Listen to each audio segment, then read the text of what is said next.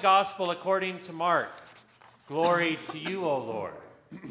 Jesus said, In those days, after that suffering, the sun will be darkened, and the moon will not give its light, and the stars will be falling from heaven, and the powers in the heavens will be shaken. Then they will see the Son of Man coming in clouds with great power and glory. Then he will send out the angels and gather his elect from the four winds, from the ends of the earth to the ends of heaven. From the fig tree, learn its lesson. As soon as its branch becomes tender and puts forth its leaves, you know that summer is near. So, also, when you see these things taking place, you know that he is near, at the very gates. Truly, I tell you, this generation will not pass away until all these things have taken place. Heaven and earth will pass away, but my words will not pass away. But about that day or hour, no one knows, neither the angels in heaven nor the Son, but only the Father. Be aware, keep alert, for you do not know when the time will come. It is like a man going on a journey when he leaves home and puts his slaves in charge, each with his work, and commands the doorkeeper to be on watch. Therefore, keep awake, for you do not know when the master of the house will come in the evening, or at midnight, or at the cockcrow, or at dawn. Or else he may find you asleep when he comes suddenly. And what I say to you, I say to all keep awake the gospel of the Lord. You, Amen. You may be seated.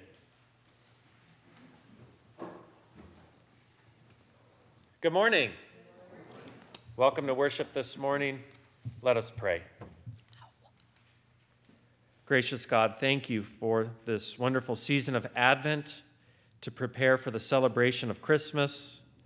Bless us to receive your word. Amen. The historian Josephus, who lived around the time of Jesus, wrote in detail about what happened in Israel and Jerusalem at that time.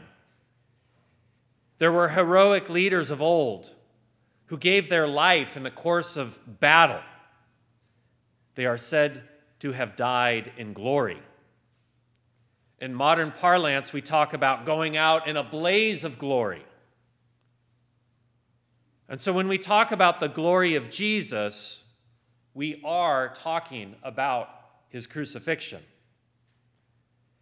Jesus refers to his crucifixion in the reading this morning. He predicts it.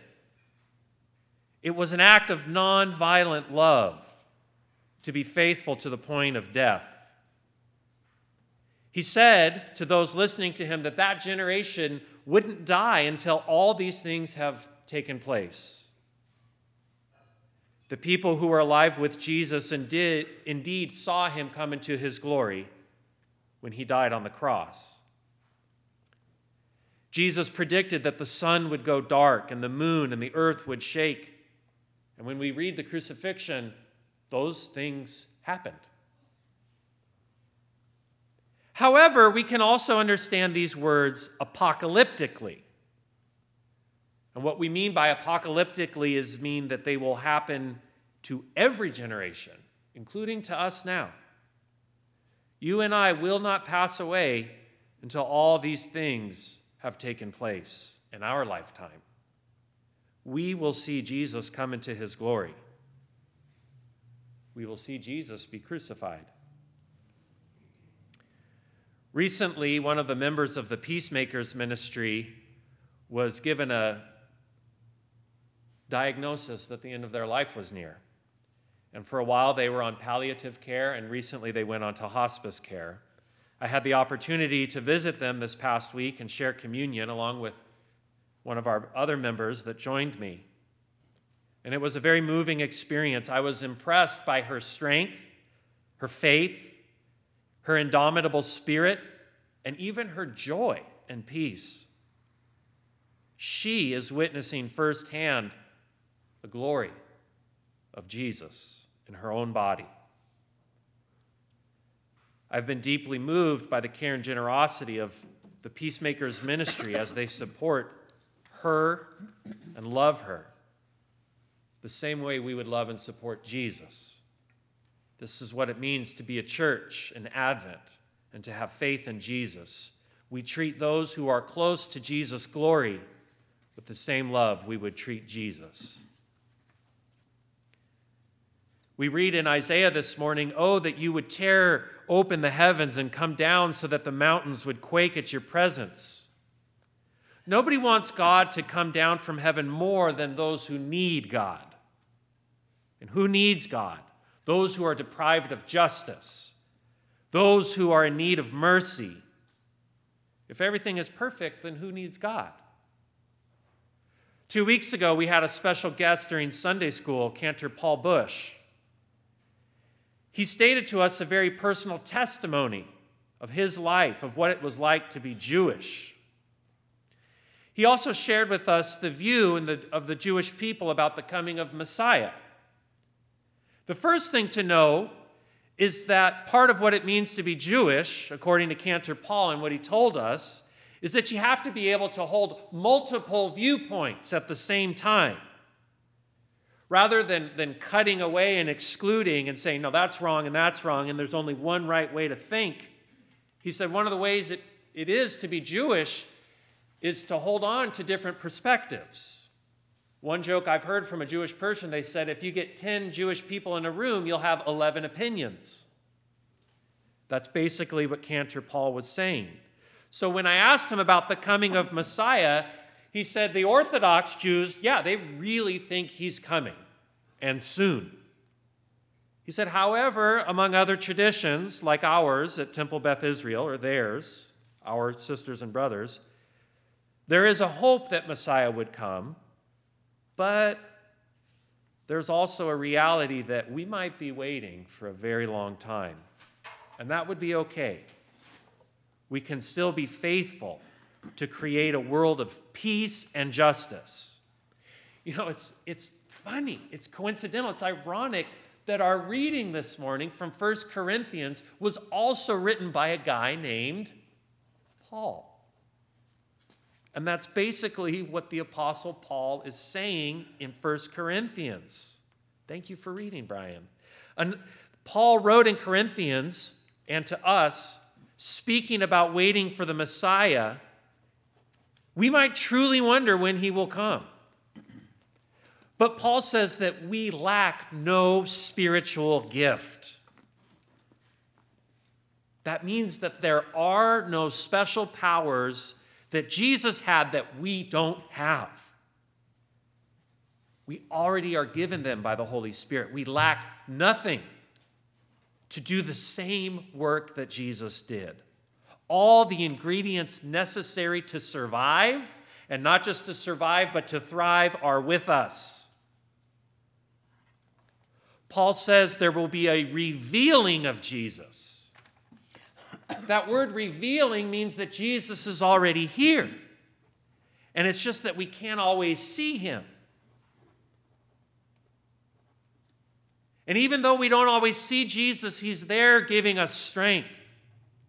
That's grace. We can even think about this scientifically.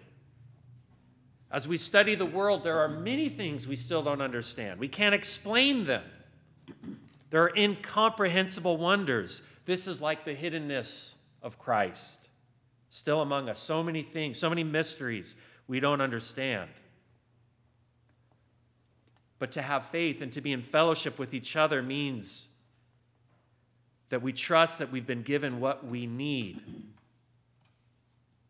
Jesus said these things will take place seasonally, like when a fig tree blooms in the spring we will know that his revealing is near. I'd like to talk for a moment about the fig tree. You might have saw at the beginning of uh, the readings, Brian looked down at the book and there wasn't the reading. This is because this is the lectionary for year A, which we finished last week. Thanks be to God. Today, at the beginning of Advent, marks a new year in the church, which means a new lectionary. Last year, we studied the Gospel of Matthew, this year we study the gospel according to Mark, with a lot of John thrown in there too. And when we start this year, we actually start at the end of Mark, our reading this morning. Jesus says, Just as the fig tree starts to bloom, you know that my coming is near. Well, let me give you the context of this. We just studied it at Bible study. This is at the end of the Gospel of Mark, and here's what happens. In the Gospel of Mark, Jesus doesn't come into Jerusalem until the very end of his life. Okay, rather than, aside from being a baby in the presentation. The whole rest of his adult life is in Galilee, and he does his ministry in the north, northern Galilee of Israel. He goes into what we would call Lebanon and Syria, and he slowly makes his way down to Jerusalem, and there is his passion, and he dies. That's where our reading is this morning. When he comes into Jerusalem, it's a, it's a three day campaign. All right? You could call it civil disobedience. I mean, he really shakes things up. The first day he comes into Jerusalem, He's riding on a donkey. That's what kings did. After they conquered a city, they would ride in on a donkey. They don't need their war horse anymore. The donkey, you come in and you show that you're not threatened. That's what Jesus did on Palm Sunday. And he comes down and he comes into the temple and he looks around and then he leaves. The second day, they come in again and this time, as they're going into the temple, they see a fig tree. And Jesus goes to the fig tree to eat, but there's no figs on it. And he gets angry and he curses the tree. And he says, May no one eat from you again. And then he goes into the temple, and that's when he flips over all the, the money changer tables and causes a huge disruption. That wasn't received kindly. Then he leaves. Then the third day, he comes back and he looks at the fig tree again, and this time it's withered. And they said, What happened to it? And Jesus says, If you have faith the size of a mustard seed, you could throw this into the sea or a mountain. And then he goes into the temple and he teaches.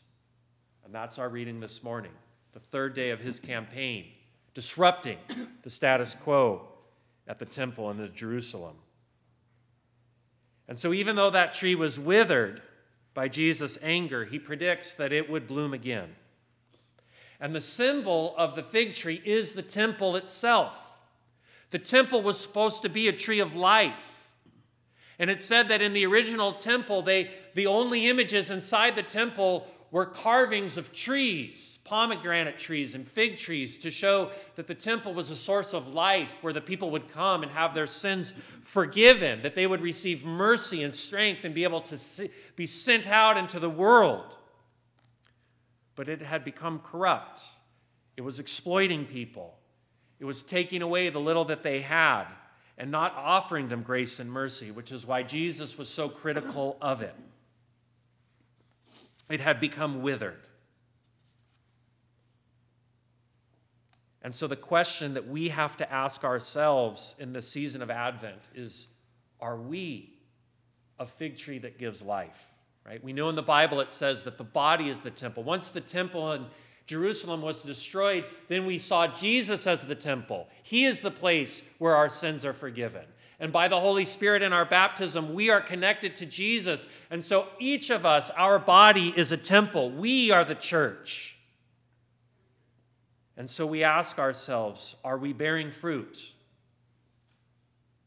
That is what Advent is about asking us, looking in the mirror soberly and preparing for Christmas, taking account of our actions. Where do we need to grow? Where do we need to repent so God can rejuvenate us? And God will. And Jesus says, when the tree starts to bud and show new life again, Jesus is being revealed in us. We have signs of life. We have reasons to have hope in the world today. I mentioned one earlier. Another one was Friday night. We had our Advent celebra- celebration here. There was over 100 people who came to hear jazz and to eat a spaghetti dinner. My angelic wife cooked spaghetti for over a hundred people, the hungry multitudes. But she didn't do it alone. You came and helped her. You opened up the preschool. You had arts and crafts for the children to do.